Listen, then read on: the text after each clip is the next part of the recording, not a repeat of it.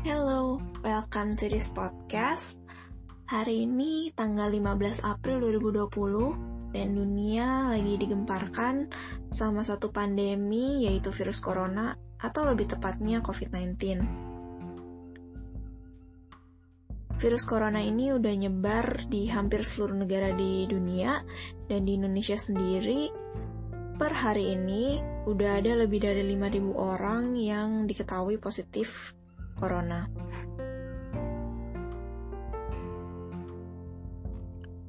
Well, akibat virus ini hidup semua orang berubah, banyak banget kerugian dan dampak-dampak negatif yang disebabin sama virus corona ini. Tapi nggak sedikit juga sih dampak-dampak positif mungkin yang bisa didapatkan sama beberapa pihak gitu ya. Tapi gue sendiri kali ini bukan mau ngebahas virus corona, tapi pembahasannya ini cukup relatable sama adanya virus corona ini. Topik apa yang mau gue bawain? Mental health. Well, sebenarnya mental health ini relatable banget ya sama virus corona.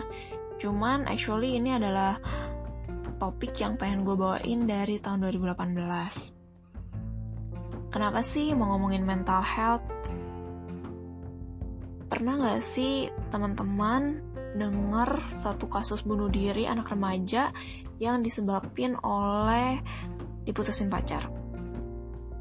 Gue sendiri pernah dengar berita macam itu waktu S M P atau S M A. Dan menurut gue itu adalah satu keputusan yang sangat gak masuk akal. Gue bingung kenapa ada orang yang mau bunuh diri gara-gara diputusin pacar, yang menurut gue adalah masalah yang sangat sepele. Cuman sekarang setelah berapa tahun ya, mungkin delapan tahun, um, gue memiliki pemikiran yang berbeda sih. Dan di podcast kali ini gue pengen sedikit banyak sharing bagaimana pemikiran gue bisa berubah dari delapan tahun yang lalu ke sekarang. Sebelum gue sharing soal opini gue, gue mau bicara soal data dulu ya. Jadi ini gue dapat dua data. Yang pertama itu dari survei Global Health Data Exchange dua ribu tujuh belas. Dari data ini menunjukkan bahwa satu dari sepuluh orang di Indonesia itu menderita penyakit mental. Dan hal itu menempatkan Indonesia menjadi negara dengan jumlah pengidap gangguan jiwa tertinggi di Asia Tenggara. Sedangkan data kedua itu dari kata dot com di tahun dua ribu sembilan belas. Data ini menunjukkan bahwa ada sekitar seribu lima ratus enam puluh tiga tenaga psikolog klinis di Indonesia, yang berarti satu orang psikiater itu harus menangani tiga ratus sampai empat ratus ribu jiwa. Wow, ini data yang menunjukkan kalau kita tuh benar-benar kekurangan tenaga psikolog klinis atau psikiater. Dan padahal orang yang mengidap gangguan mental, penyakit mental itu sangat banyak di Indonesia, bahkan paling banyak di Asia Tenggara. Dan berangkat dari data ini juga, uh, kita bisa sama-sama tahu kalau misalnya penderita penyakit mental itu jumlahnya tidak sebanding dengan jumlah psikiater di Indonesia. Makanya penting banget untuk kita sendiri sedikit banyak memahami apa itu penyakit mental, apa itu mental health, supaya selain kita bisa jaga kesehatan mental kita sendiri, kita juga bisa mulai menghargai kesehatan mental orang lain, bahkan mungkin kita bisa turut bantu untuk menurunkan jumlah penderita penyakit mental. Sebelum lanjut ke sharing pemikiran gue, gue mau disclaimer dulu. Kalau gue bukan expert, gue nggak ada background psikologi atau psikiater, tapi di sini gue mau sharing tentang uh, perspektif gue uh, tentang mental health. So, semoga ini bisa kasih teman-teman insight ya. Pertama, gue akan mulai dari sebuah perspektif kalau pada dasarnya manusia itu terdiri dari jiwa dan raga. Keduanya itu saling berhubungan dan sama-sama penting. Kita nggak bisa hidup kan tanpa keduanya. Makanya bukan cuma kesehatan fisik yang perlu diperhatikan, tapi kesehatan mental juga. Kenapa kita perlu perhatiin kesehatan mental sama besarnya dengan kesehatan med- fisik? Atau pada dasarnya kenapa sih kita harus perhatiin kesehatan kita? Well, karena kalau kita nggak perhatiin kesehatan kita. Well, karena kalau kita nggak perhatiin kesehatan kita, maka penyakit-penyakit yang simple, yang sebenarnya bisa disembuhin dengan simple juga, bisa lama-kelamaan jadi penyakit yang kompleks. Misalnya sakit fisik, sakit batuk karena lingkungannya berdebu atau banyak polusi. Nah, kalau kita nggak preventif, pakai masker, ataupun kita minum obat atau ke dokter segala macam, maka penyakit batuk yang simpel itu bisa aja jadi T B C. Dan T B C itu salah satu penyakit yang bisa menyebabkan kematian kan. Nah, sama halnya juga dengan penyakit mental. Misalnya, awalnya kita sedih aja nih gara-gara dibully sama teman-teman sekitar. Cuman kita gak ada tindak lanjutnya, gak ada curhat-curhatnya, gak ada ngomong sama orang tua atau orang-orang terdekat. Nah, lama-kelamaan bullying ini semakin mengganggu pikiran kita, lama-lama bisa jadi depresi, dan akhirnya suicidal thought dan kematian.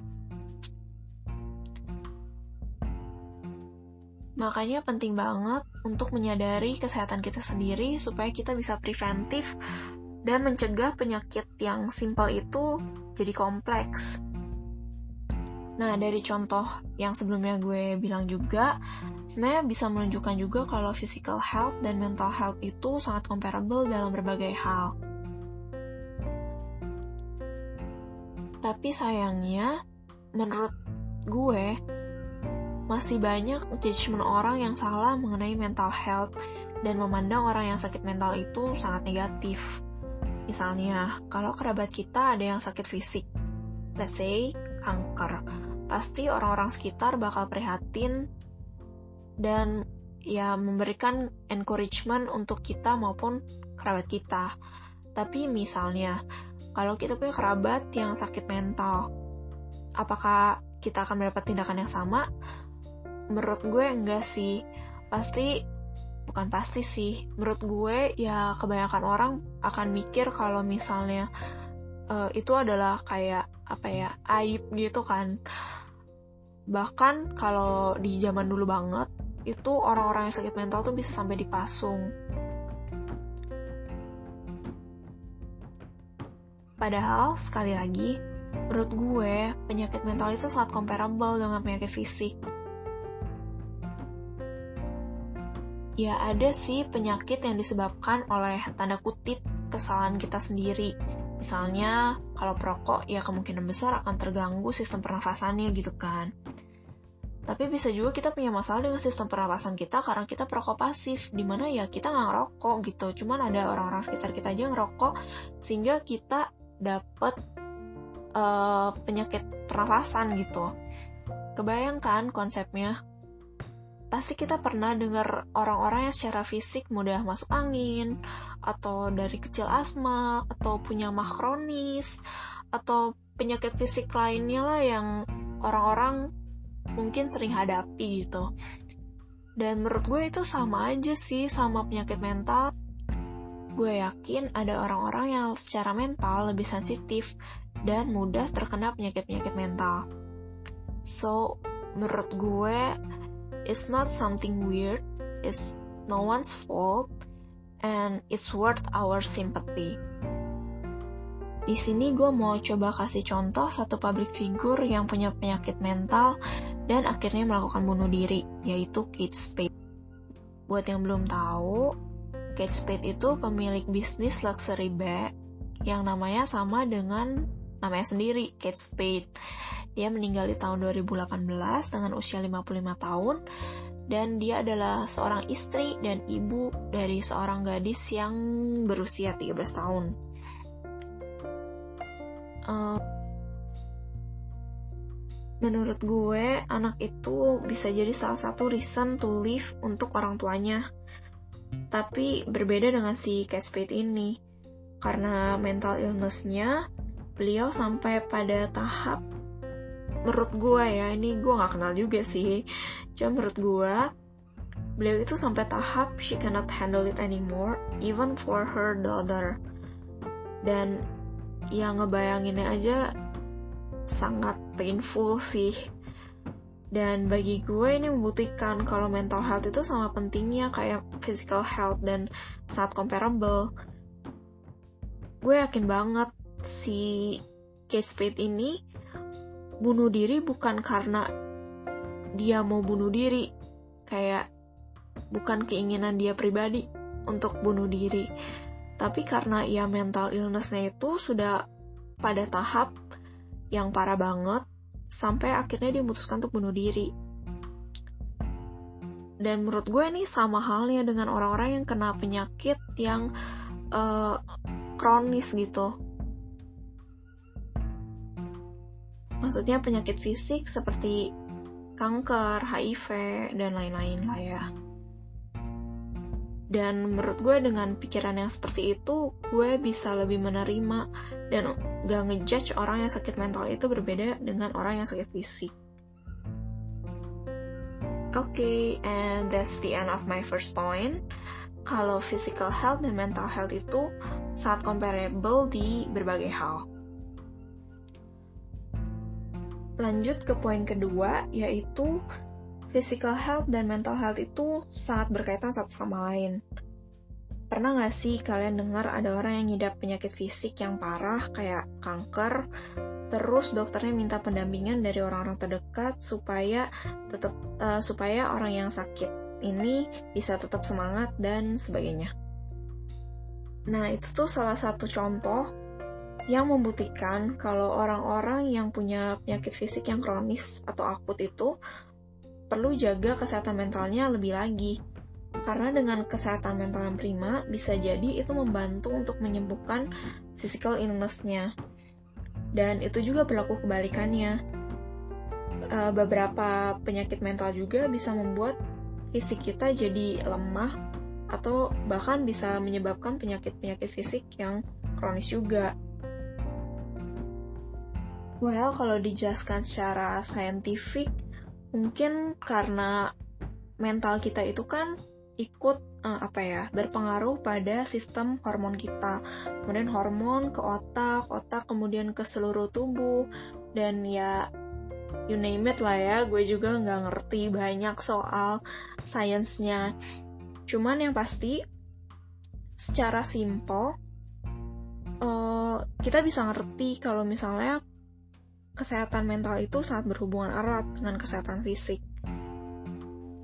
Dan ini juga yang sebenarnya perlu diperhatikan dalam kita menghadapi pandemi coronavirus ini. Jadi orang yang kena corona itu perlu dukungan mental dan pengertian kalau antibodi manusia sendiri itu naturally bisa ngalahin si virus corona ini. Jadi infeksi virus ini bisa disembuhkan gitu. Jangan sampai orang-orang yang terkena virus corona ini uh, apa ya, dapat tanggapan negatif dari orang sekitar, sehingga bukan cuman fisiknya doang yang sakit, lama-lama mentalnya juga jadi ikut sakit gitu. Dan karena mental dan fisiknya sakit, akhirnya akan lebih sulit untuk uh, apa ya, untuk orang itu produksi antibodi supaya bisa mengalahkan virus corona ini. Nah, untuk orang-orang yang lagi self karantin juga jangan sampai lupa untuk perhatiin kesehatan mental. Jadi bukan cuman kayak minum vitamin A B C D doang, tapi ya perhatiin juga dari kesehatan mentalnya. Mungkin kalau teman-teman udah ngerasa kesepian atau mulai punya pikiran-pikiran negatif dan itu mengganggu, menurut teman-teman itu mengganggu mental health, uh, kalau boleh kasih saran, itu berarti sudah saatnya teman-teman speak up ke orang-orang terdekat. Jangan lupa kalau mental health itu sangat pentingnya dengan physical health. Jangan sampai karena mental health-nya mulai terganggu, akhirnya daya tuh daya tahan tubuhnya menurun dan akhirnya bisa lebih mudah uh, terinfek- terinfeksi virus corona, dan ya panjang deh ceritanya. So, itu adalah poin kedua gua, yaitu you have to take care of both health, physical health and mental health, because it's strongly connected with with each other. So, masuk ke poin ketiga dan poin terakhir gue, yaitu satu poin perbedaan antara physical health dan mental health. Jadi di poin pertama tadi gue bilang kalau physical health dan mental health itu comparable in many ways, tapi menurut gue ada satu perbedaan yang perlu disadari. Menurut gue, mental health itu jauh lebih sulit untuk dideteksi dibandingkan dengan physical health. Dan gue juga merasakan kalau gue maupun lingkungan sekitar gue itu masih kurang kesadaran akan pentingnya mental health. Mungkin ini disebabkan juga karena ya tadi, kalau mental health itu gak kelihatan, sulit untuk dideteksi, gak semudah dengan penyakit fisik. Jadi misalnya kalau kita batuk pilek, pasti kita maupun orang-orang sekitar kita itu pasti tahu kalau misalnya kita tuh lagi sakit gitu kan, karena kita ya bersin atau batuk ya dan sebagainya. Tapi ketika kita stres atau sampai ke depresi, atau kita apa ya punya anxiety yang berlebihan, bisa jadi orang-orang sekitar kita dan orang-orang terdekat kita tuh gak tahu gitu, gak sadar akan hal tersebut. Bahkan banyak public figure yang menurut gue notabene adalah dia dikenal sama banyak orang dan punya tanda kutip segalanya, tapi dia bisa menghadapi mental illness tanpa disadari orang-orang terdekatnya. Terlepas dari opini, ya kadang-kadang memang apa ya banyak opini juga kalau misalnya Uh, public figure itu kadang suka lonely, uh, ya nggak punya teman segala macem. Cuma menurut gue ya public figure adalah public figure, dia pasti punya orang-orang yang memantau keseharian da- kehidupan dia gitu. Dan bahkan orang-orang yang memantau keseharian kehidupan dia aja bisa nggak tahu gitu kalau misalnya dia punya mental health, uh, mental issue gitu. Uh, tapi ini tanpa apa ya tanpa kesotoyan dan segala macem ya. Gue mau kasih contoh satu public figure, yaitu Kim Jonghyun, anggota Korean boy band SHINee yang bunuh diri di Desember dua ribu tujuh belas. Dia meninggalkan sebuah surat yang menurut gue itu bener-bener deep banget, bener-bener sedih banget. Uh, gue bukan fans, tapi ketika baca suratnya itu benar-benar menyentuh banget, benar-benar sedih banget bacanya. Dan ada satu kalimat yang benar-benar apa ya menyakitkan. Uh, ini gue bacain ya. The depression that was slowly devouring me at last consumed me. Anyway, gue nggak rekomen buat teman-teman baca surat dari Kim Jonghyun ini kalau kalian lagi nggak di mental state yang baik, karena menurut gue suratnya lumayan apa ya ya sedih gitu. uh, well back to topic, walaupun dia public figure yang sangat nggak menjamin bahwa akan ada yang notice tentang kesehatan mental dia gitu. Ya ini regardless apapun penyebab mental illness-nya itu, dan ya menurut gue ya regardless orangnya itu kayak gimana dan se sebanyak apa ya sebanyak apa privacy yang dia inginkan dalam hidup dia, ya menurut gue ya public figure itu salah satu bukti lah kalau misalnya mental health itu ya sulit dideteksi sama diri sendiri maupun orang-orang di sekitar kita. Makanya menurut gue penting banget untuk kita itu masing-masing bisa sadar sama kondisi mental kita. Kita gak bisa nungguin orang lain yang ngasih tahu kalau ada something wrong dengan mental health kita. Kita gak bisa minta orang lain yang suruh kita untuk uh, ke datang ke profesional, ke psikiater atau psikolog. Well, kalau ada orang yang bisa notice kesehatan mental kita ya that's good and thank God gitu ya. Tapi menurut gue ya gak selamanya hal itu akan terjadi sama semua orang. Jadi menurut gue penting banget buat kenal sama diri sendiri dan notice kalau ada satu hal yang apa ya, there's something wrong with our mental health. Tapi di sini Uh, apa ya penting juga untuk kita gak sampai over self diagnose gitu, dan menurut gue ini adalah hal yang sangat kompleks. Gue pun tidak tahu bagaimana cara meresolve-nya ini ya, cuman menurut gue ya penting aja sih sadar sadar dulu deh minimal kalau mental health itu satu isu yang harus dihadapi sama diri sendiri gitu. Dan terkait mengenai apa ya self diagnose ini, uh, menurut gue sendiri karena dia sangat complicated, uh, gue ada suggestion gue ada dua suggestion yang mungkin bisa diterapkan. Yang pertama itu adalah kasih tahu tentang kondisi mental teman-teman ke orang-orang terdekat, ya nggak harus ke orang-orang sih, satu orang pun it helps gitu ya. Dan itu tuh nggak perlu kayak curhat panjang lebar, cuma sekedar kasih tahu aja kalau misalnya mental health lu lagi di kondisi kayak apa ke satu orang terdekat atau beberapa orang terdekat mungkin.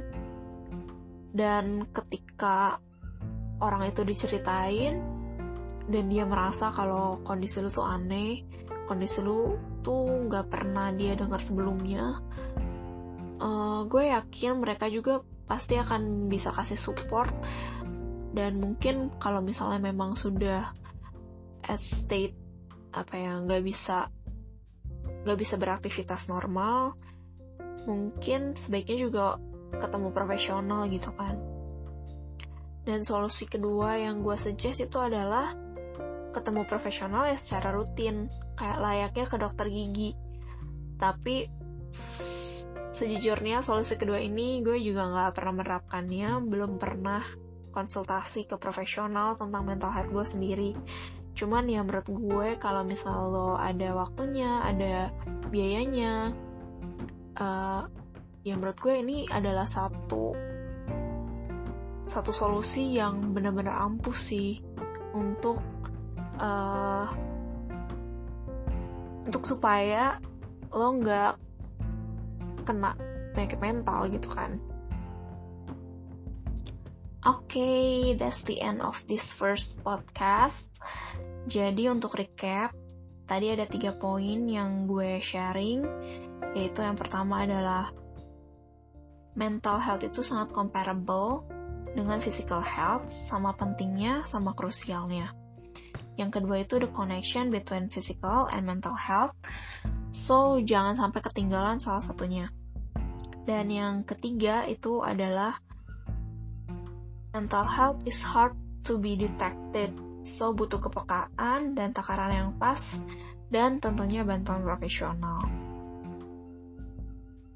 Dan di akhir podcast ini uh, gue mau ngomong buat temen-temen yang mungkin lagi struggling sama penyakit mental apapun itu, um, please stand strong and and please tell orang-orang terdekat kalian apa yang kalian hadapi, siapapun itu. Just trust them, learn to learn to trust, dan let go gitu. Kasih tahu uh, apa yang kalian lagi hadapi dan seberat apakah itu gitu. Dan kalau misalnya kalian merasa kalau penyakit mental itu udah mengganggu aktivitas sehari-hari, menurut gue itu adalah satu parameter bahwa penyakit mentalnya itu udah harus dibawa ke tahap, maksud gue udah harus dibawa ke dokter, entah itu psikolog atau psikiater. Uh, menurut gue dua-duanya can help, can be helpful.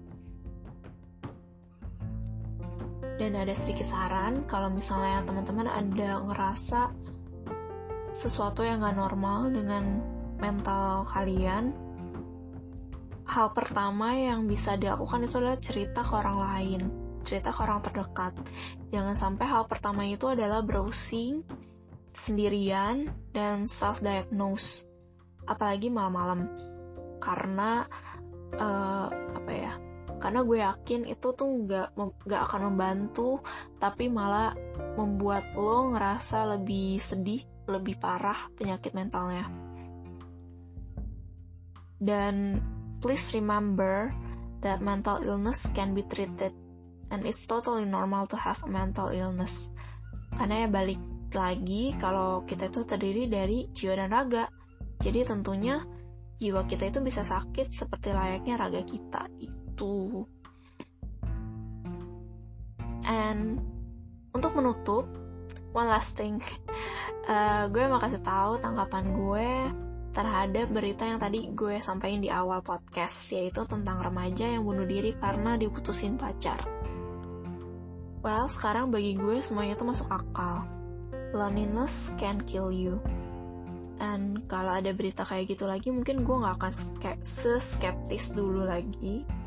Gue akan lebih merasa prihatin, empati, dan berharap orang tua dan orang-orang dewasa lainnya bisa lebih menganggap kejadian seperti itu adalah suatu peringatan buat kita care sama orang-orang yang merupakan tanggung jawab kita. Um, Oke, okay, sekian dari aku. Kalau teman-teman merasa podcast ini bermanfaat, please share ke orang-orang terdekat kalian. Dan kalau ada kritik atau saran atau mungkin opini yang berseberangan, um, boleh banget kontak aku via Instagram at katirinbella. I'll be so happy to hear them. Dan kalau misalnya teman-teman ngerasa apa ya? teman-teman ngerasa ada sesuatu yang salah dengan mental teman-teman, tapi teman-teman gak tahu mau cerita ke siapa, dan mungkin aku salah satu orang random yang bisa diceritain, orang yang satu orang yang bisa dipercaya oleh teman-teman, it will be my honor to be your guest. Okay, that's all from me. See you on the next podcast. Bye.